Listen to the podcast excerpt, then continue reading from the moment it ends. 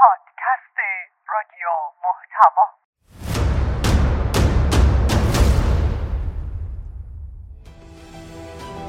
به نام خدا. سلام به همه شما شنوندگان عزیز. شما شنونده پادکست رادیو محتوا هستید. توی رادیو محتوا قراره که محتواهای مختلف رو کنار همدیگه در قالب یه موضوع بچینیم و با مفهوم موضوعی که ازش صحبت می‌کنیم بیشتر آشنا بشیم. در اولین اپیزود پادکست رادیو محتوا باهاتون از زندگی جمعی حرف می‌زنم. پس تا پایان پادکست همراه من هرو احمدزاده باشید.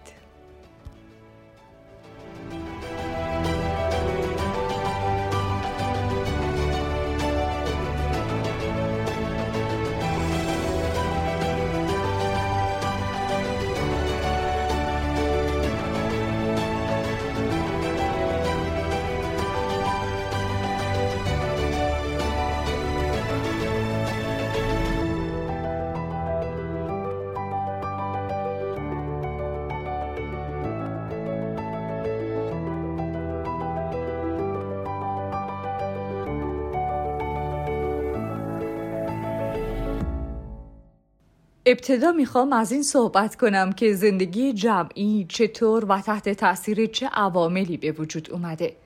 آیا انسان اجتماعی آفریده شده یا خیر طبیعتا به صورت جزئی از کل خلق شده و در نهادش گرایش به کل هست یا اینکه اجتماعی آفریده نشده و استرار و جبر بیرونی زندگی جمعی رو بر ما تحمیل کرده دست کم از زمان دوران فیلسوفان یونان مسئله زندگی جمعی مطرح بوده. به طوری که افلاتون دلیل اجتماعی بودن انسان رو منافع دونسته. همینطور ابو علی سینا و خاجه نصیر و دین توسی هم همین اعتقاد رو داشتن. در بین تمام نظریه هایی که تا امروز داده شده سه موضوع مطرح میشه. یکی اینکه بحث ذات انسانه و دیگری قضیه عقل و منافع انسان و سومین بحث نداشتن اختیار انسان. یعنی انسان رو خارج از وجود خودش دونستن و موضوع توسط خالقی هدایت شدن مطرح میشه.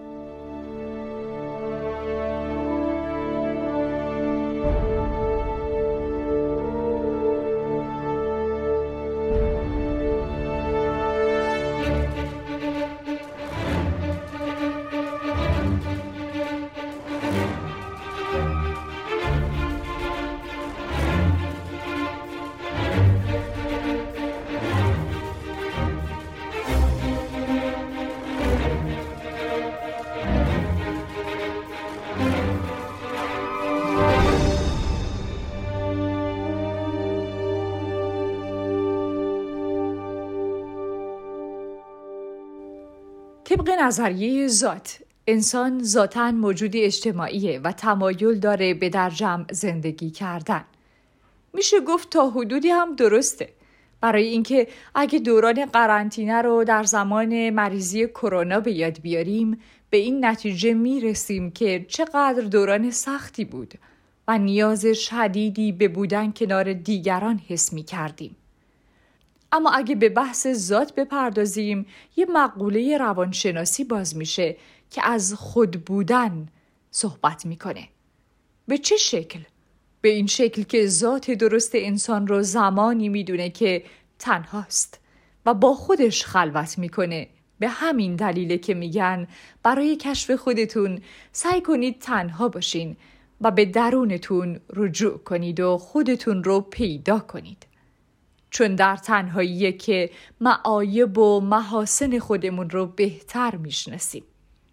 کارگردان و تهیه کننده بزرگ سینمای ایران آقای عباس کیارستمی حرف قشنگی می‌زنن و میگن که اونجا که درخت در تنهایی درختره آدم هم در تنهایی آدم تره تنهایی خیلی باشکوهه به نظرم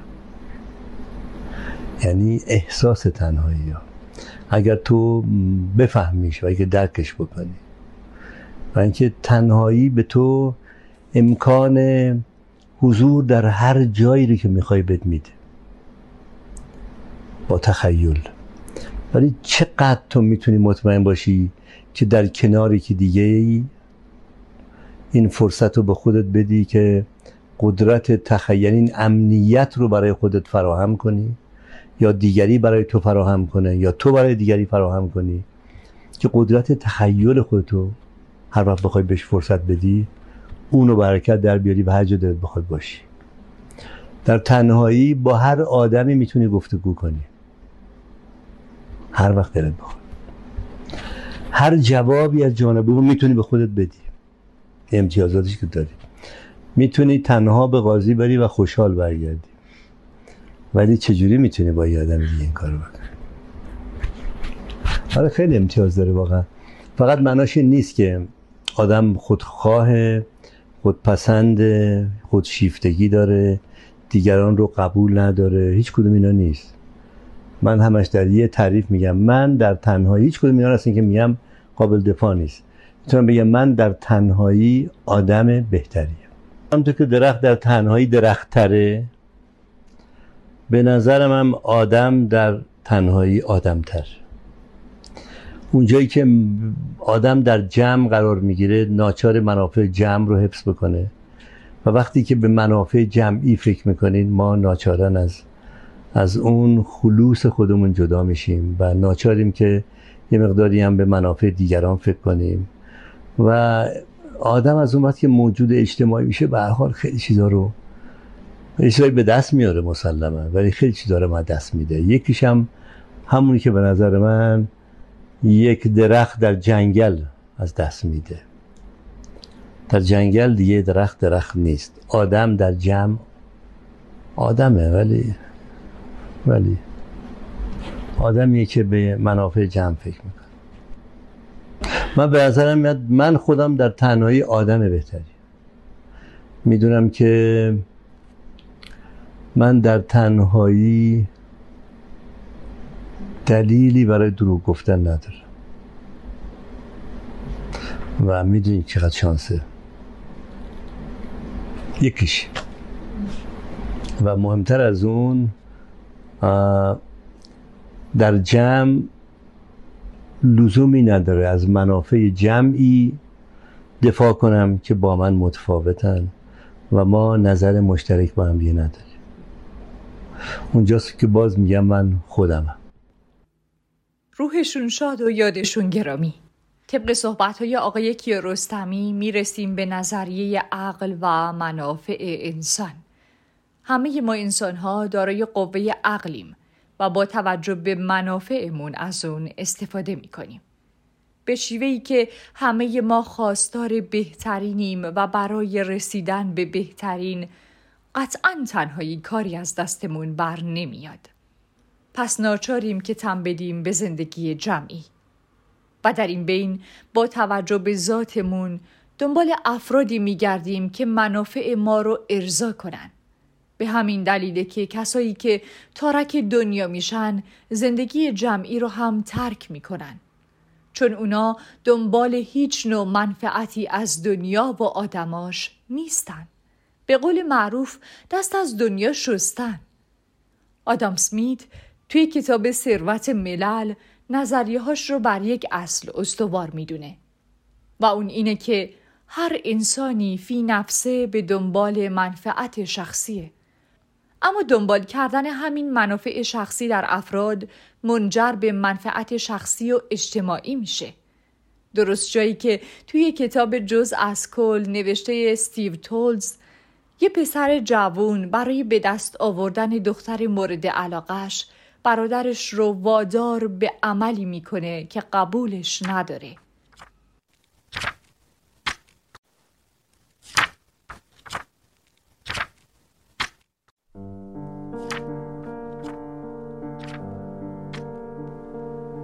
خائنانه ترین خیانت ها آنهایی هستند که وقتی یک جلیقه نجات در کمدت آویزان است. به خودت دروغ می‌گویی که احتمالا اندازه کسی که دارد غرق می شود نیست. نفع شخصی ریشه سقوط ما همین است. و در اتاق هیئت مدیره و اتاق جنگ هم شروع نمی شود در خانه آغاز می شود.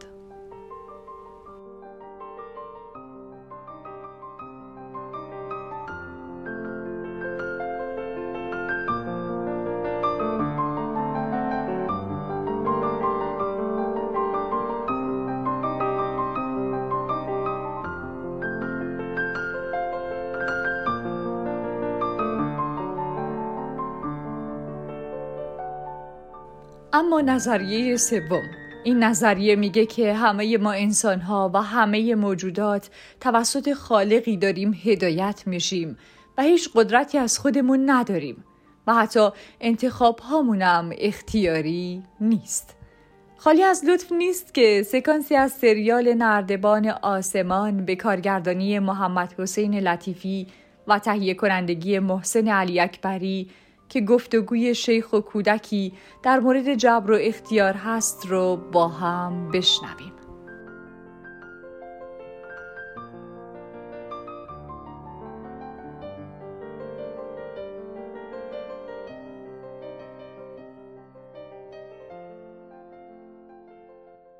قدرت الهی بر آدمی چون آسمان بر زمین غالب است حق می تواند نیکو را زد و زد را صحت نماید.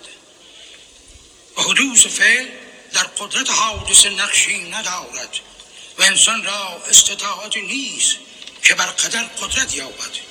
این گیهان روزن بر سبیل خاصوی است ولی یا شیخ سوالی دارم. کودک در مجلس دست ندیده بودی. نقلی نیست. سائل را باید جواب داد. خدا می‌تواند هر کاری که می‌خواهد بکند هر چه خواهد. حتی برخلاف اون چه هست روز و شب کنه. قطعا. این چیز که می‌پرسی؟ حرف کودکانه. حضرت شیخ دو علاوه بر دو چند میشه؟ این را همه می‌دانند. خب من طفلی بیش نیستم. می‌شود چهار. اگه خدا بخواد می‌تونه پنج بشه؟ آری پس می‌تونه مسلمون رو گرد کنه و کافر و مسلم؟ بیشک. بچه. پس اگه همش به دست اوست و بی اختیاری معابد و فاسق برای اوست. پس شما چرا اینجا جمع شدید همه اینها که از جهد و عادت میگید یک سر بیهوده میشه. پس بهتر نیست این جماعت به خونه هاشون برن و کار به خود خدا بسپرن اینها رو کدوم آدم نابخرد فاسد اخلاقی به تو یاد داده ها؟ ما کسی اختیار نیستیم. لابد خود خدا. پس تا اینجا فهمیدیم که پای منافع انسان اختیار و اجبار و ذات بشر در میونه. اما بیاین از خود زندگی جمعی صحبت کنیم. از اینکه چه سببهایی ما رو در اجتماع کنار همدیگه نگه میداره. فیلسوفایی نظیر مارکس، جان لاک و توماس هابز نظرشون در مورد انسان این بوده که انسان خوی وحشی داره نه اهلی. وحشی به معنای متمایل به ستیز و خشونت و اهلی به معنای متمایل به صلح و عدم خشونت. دیدگاه اونا اینه که انسان در جامعه خوی انسانی پیدا کرده. به عبارتی انسان رو در چهارچوب قواعد اهلی می‌دونن. توی فیلم جزیره شاتر اثر اسکورسیزی یا همون شاتر ایسلند یه دیالوگ درخشان هست که هر چند بدبینانه اما توصیف جالبی از ذات بشره.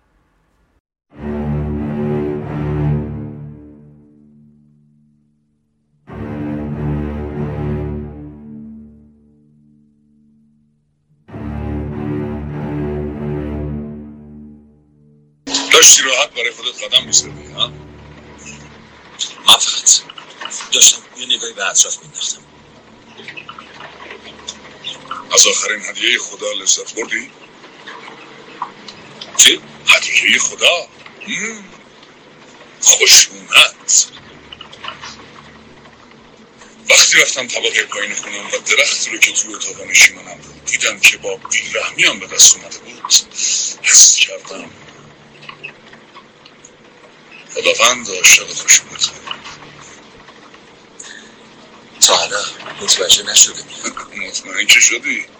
وگرنه سیاد بودنش چه دلیلی داره؟ تو وجود ماست. این چیزی که هستیم. جنگ رو میندازیم قربانی میسوزونیم قتل و غارت می‌کنیم و به برادرمون رحم نمی‌کنیم. چرا؟ چون خداوند به همون خشونت داده تا به افتخارش ازش استفاده کنیم. فکر می‌کردم خدا به همون آرامش روح بده. هیچ آرامش روحی خالصتر از آرامش انتفاع نیست آرامش روحی وجود نداره. فقط این مسئله است که خشونت من می‌تونه بر مال تو غلبه کنه؟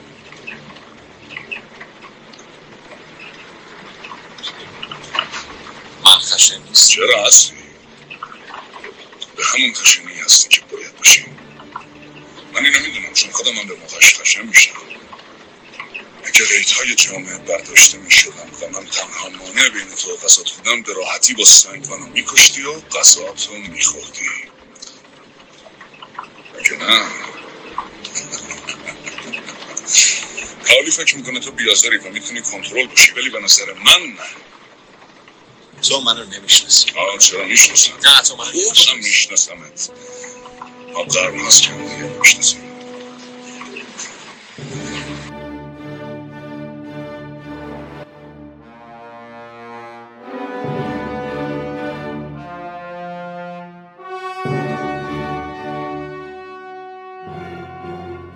نگرش قابل تعملیه اما با توجه به این نگرش انسان امروزی اصلا وجود نمی داشت. این حرف به این معنا نیست که ما عالی هستیم ما بیگناهیم و دور از هر گونه خطا. اما چرا انسان خودش رو بهترین مخلوقات می‌دونه؟ و چه تمایز ما از بقیه جانوران و جانداران دیگه چی می‌تونه باشه؟ صحبت های دکتر سگل مشایخی جامعه شناس فرهنگی و دانش آموخته ادبیات و رفتارشناسی در برنامه کتاب باز رو با هم بشنویم. من همیشه میگم همه مطالعاتی که من داشتم در حوزه جامعه شناسی، روانشناسی، حتی مطالعاتی که روی قرآن داشتم و ادیان، تاریخ، مصنوی، ادبیات و هنر دو کلمه خلاصه همه این هاست. باورتون نمیشه که این دو کلمه هم هدف از آفرینش انسان هست و هم تفاوت ما با بقیه موجودات هستی این دو, بله کلمه این دو بدونم. کلمه خیلی مهم. یکی رشد هست و یکی خوشحالی. هیچ کدوم از موجودات دیگر عالم نمی‌تونن رشد کنن و موجود بهتری بشن. مثلا یه درخت تلاش کنه درخت بهتری بشه یا خودش آگاهانه این تلاش رو بکنه یا یه حیوان مثلا تلاش کنه یه تاووس بهتری بشه یا فیل بهتری بشه. ولی تنها موجودی که در هستی این امکان رو داره انسانه. پس این میشه وجه تمایز اول انسان با بقیه موجودات. و نکته دوم خوشحالی نه به معنای لذت و شادی. یعنی خوش نگه داشتن حال به صورت آگاهانه و هدفمند. باز این ویژگی که فقط رضایت. انسان داره.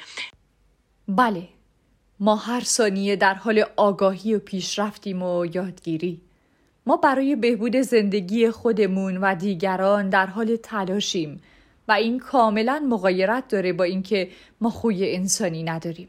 بالعکس ما انسانها روز به روز سعی بر متمدن تر شدن داشتیم و با توجه به اینکه در کنار هم به این مهم رسیدیم بسیار حائز اهمیته. ما آدم ها بزرگترین محبتی که داریم توانایی کنترلمون بر روی امیال و غرایزمونه. و اگر عملی از هر کدوم از ما سر زده تا حدود زیادی این خواست ما بوده. ما خواستیم با اجتماعمون چنین واکنشی داشته باشیم. در حالی که آگاهیم. توی راهرو آقای ابراهیم مکلای عزیز یادداشتی من دادن که شعر گرگ رو بخونم. شعر گرگ یکی از آثاری است که در کتاب از دیار آشتی چاپ شده و اشاره به اون نفس اماره که در وجود هر آدمی هست که سعدی هم به آن اشاره دارد. اگر این درنده خویی ز طبیعتت بمیرد همه عمر زنده باشی به روان آدمیت. این هم اشاره به این گرگ درون است. گفت دانایی که گرگی خیر سر هست پنهان در نهاد هر بشر. لاجرم جاریست پیکاری سترگ روز و شب ما بین این انسان و گرگ. زور بازو چاره این گرگ نیست صاحب اندیشه داند چاره چیست. ای بسا انسان رنجور پریش سخت پیچیده گلوی گرگ خیش. وی بسا زور آفرین مرد دلیر هست در چنگال گرگ خود است هر که گرگش را در اندازد به خاک رفته رفته می شود انسان پاک. وان که از گرگش خورد هر دم شکست گرچه انسان می نماید گرگ است. وان که با گرگش مدارا می کند خلق و خوی پیدا می کند در جوانی جان گرگت را بگیر. وای اگر این گرگ گردد با تو پیر. روز پیری گر که باشی همچو شیر ناتوانی در مساف گرگ پیر. مردمان گر یکدیگر را میدرند گرگ هاشون رهنما و رهبرند این که انسان هست؟ اینسان دردمند گرگ ها فرمان روایی می‌کنند آن ستمکاران که با هم محرمند گرگ آشنایان همند گرگ ها همراه و انسان ها غریب. با که باید گفت این حال عجیب؟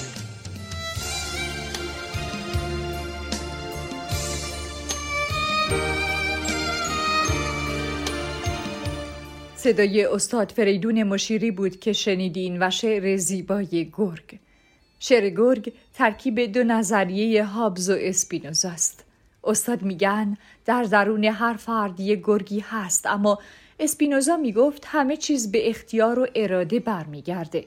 پس یه گرگی هست و این به خود ما برمیگرده که گرگمون رو به خاک بندازیم یا با اون مدارا کنیم. اما بذارین از بحث دور نشیم و شاید بپرسین در جامعه و زندگی جمعی چطور ممکنه که گرگ رو بندازیم به خاک؟ جواب رو میشه اونجا جستجو کرد که هابز برای کامیابی جامعه رو نیازمند قانون می‌دونه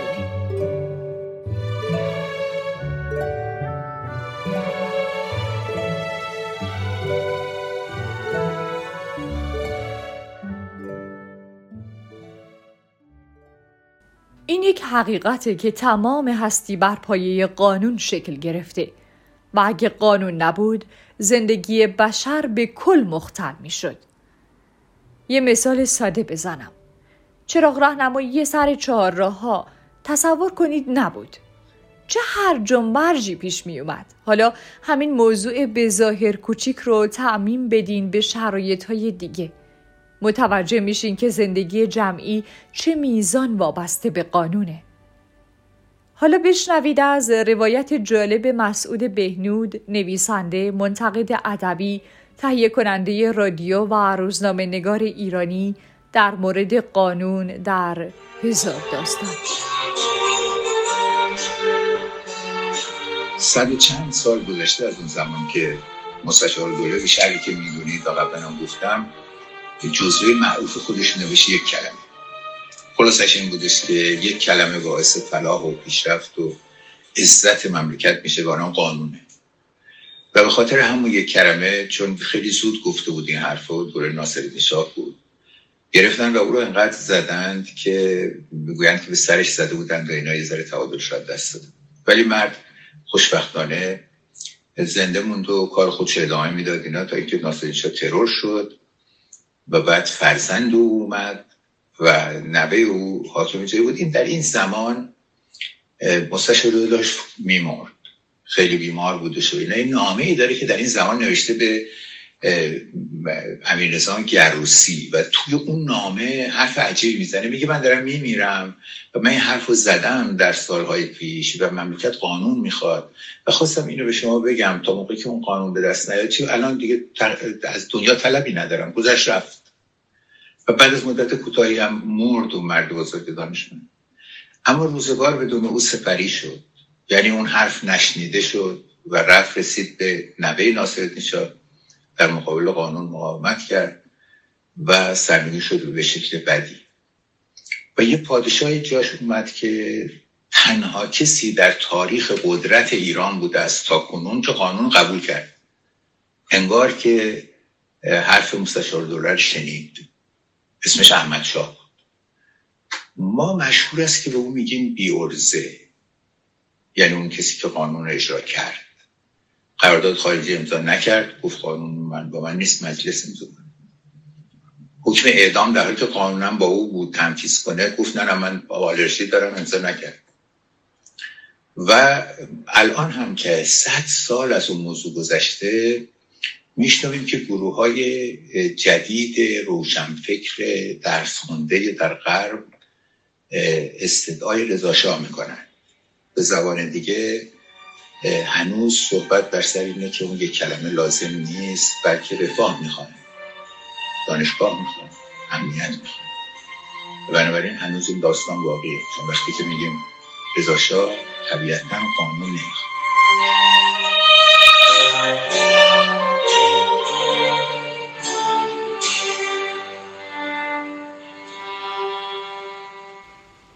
اما باید بدونیم که قانون بخش کوچکی از مفهوم گسترده‌ای به اسم فرهنگ هستش. فرهنگ شامل ارزش‌های اجتماعی و هنجارهای موجود در جامعه بشری، دانش، باورها، هنر، قوانین و آداب و رسوم میشه. به نوعی فرهنگ ما تعیین کننده هویت ماست. جامعه ها و گروه ها برای حفظ و بقای خودشون نیازمند فرهنگ و هویت هستند. بشنوید از صحبت های اندیش فولادوند در مورد فرهنگ و نیاز جامعه امروزی در برنامه دور همی. انسان در انحطاف خودش اکنون به سر می‌بره از منظر بنده انسان رو در قعر مرداب های تاریک می‌بینم در قرن 21 انسان رو در تلخ ترین دوران فروپاشی فرهنگی می‌بینم.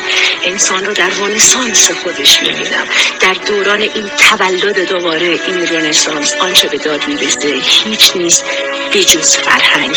هیچ وقت نه اقتصاد نه سیاست. درسته که اقتصاد سیاست رو می‌خره سیاست فرهنگ رو تعیین می‌کنه این رابطه رو می‌شناسم.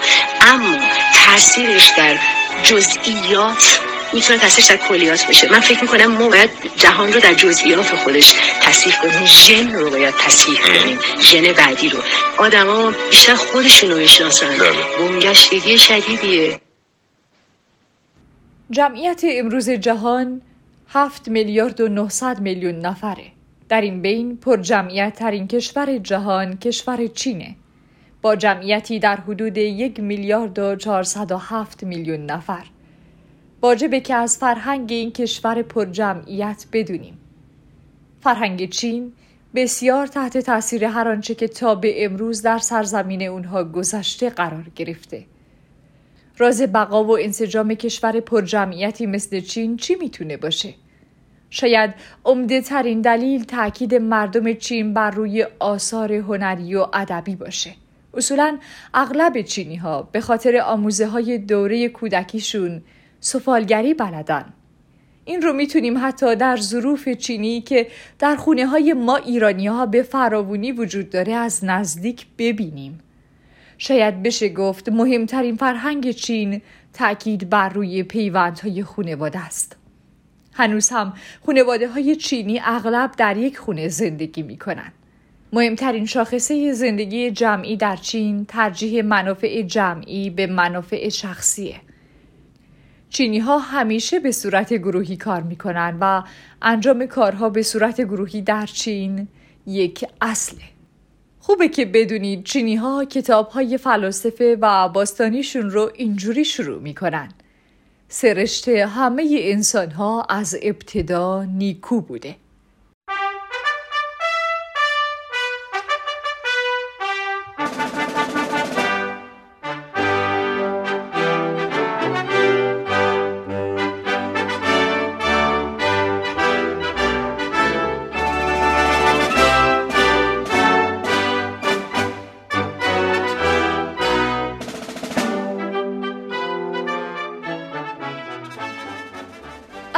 نحوه انتخاب گروه و جامعه از طرف ما به چه شیوهیه؟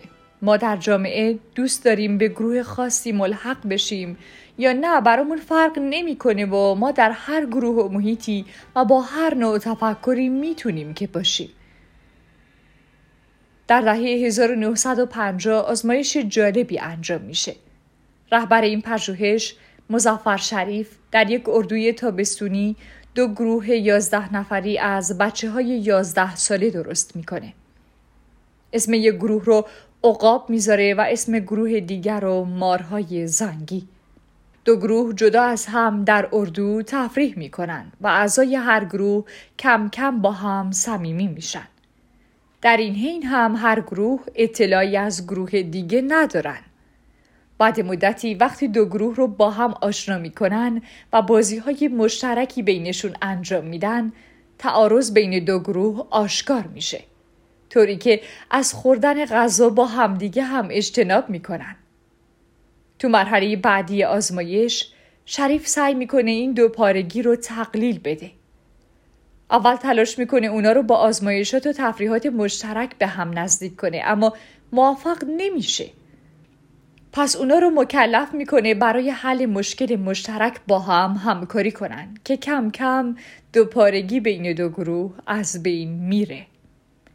چیزی که ساموئل هانتینگتون توی کتاب برخورد تمدنها و باسازی نظم جهانی بهش اشاره می‌کنه.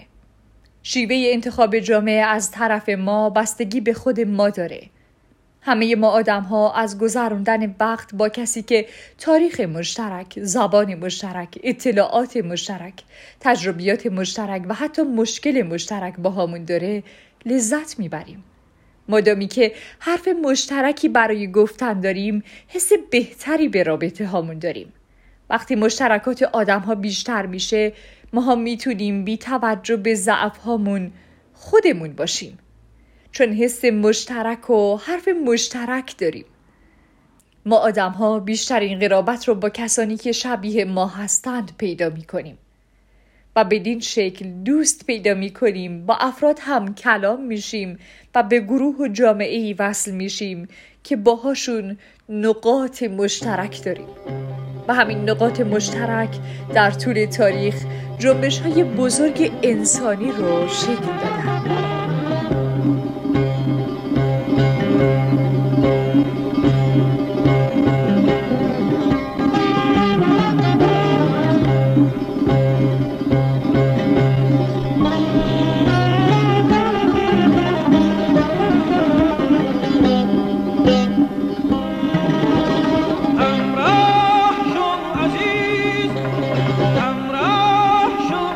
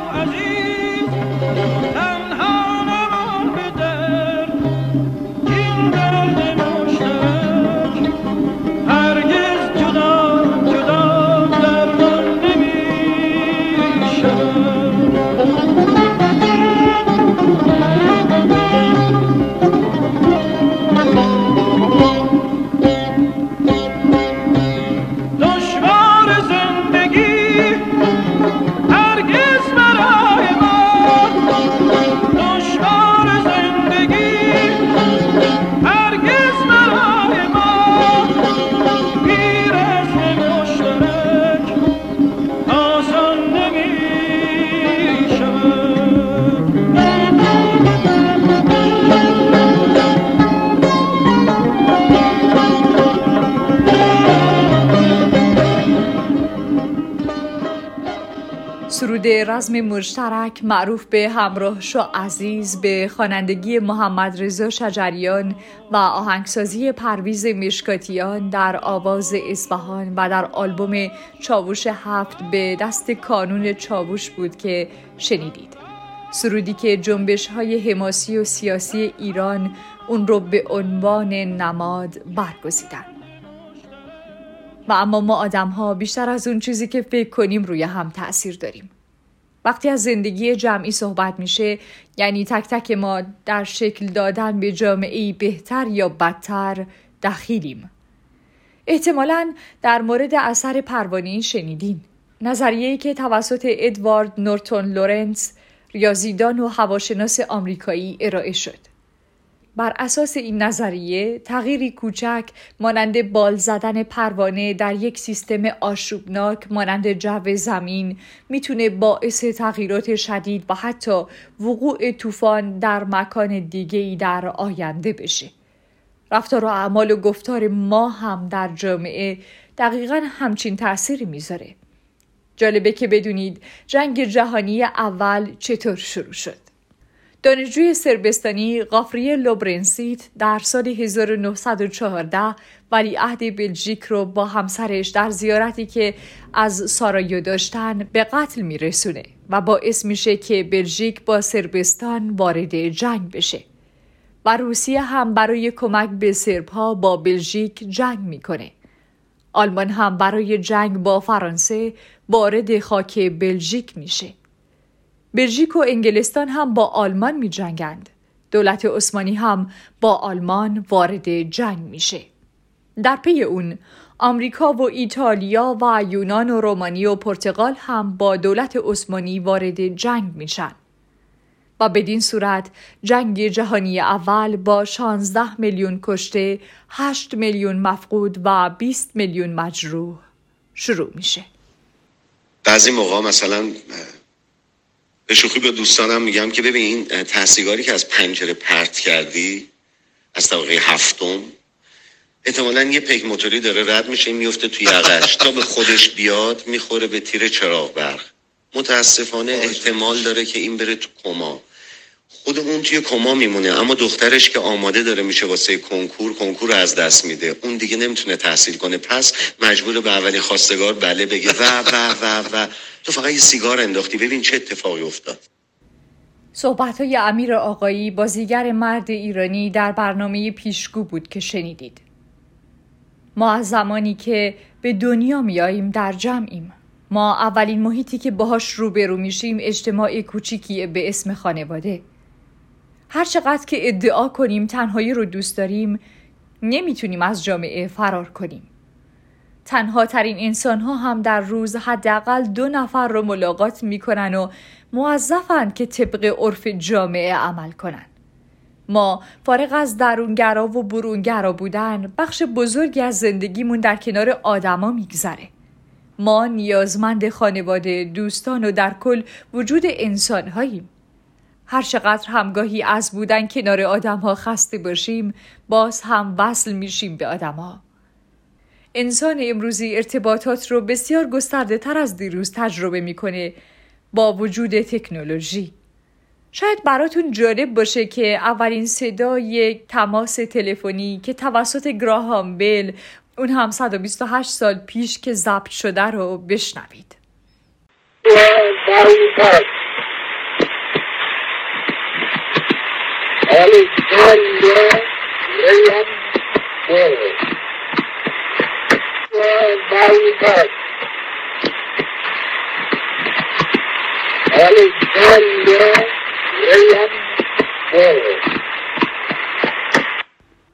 صدای مرا گوش کن الکساندر گراهام بل اگه شما هم صدای ما رو گوش کردین و تا آخر پادکست همراهمون بودین قطعا متوجه شدین که زندگی جمعی و در جامعه بودن چقدر با ارزشه جامعه به ما عزت نفس، اعتماد به نفس، اخلاق، قانون، فرهنگ، تمدن، هویت، صدا و رشد کردن رو هدیه میده.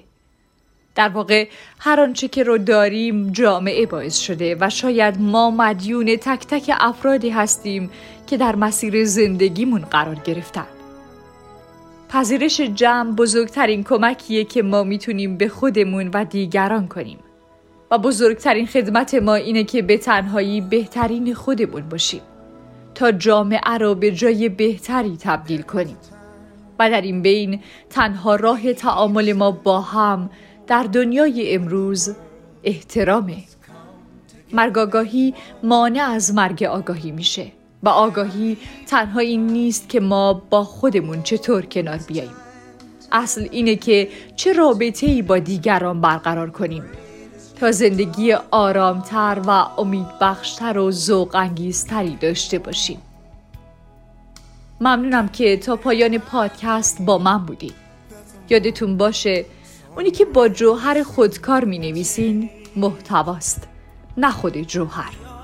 محتوای زندگی شما محتوای زندگی تو یعنی خودت و تو هیچی و هیچ هم هست.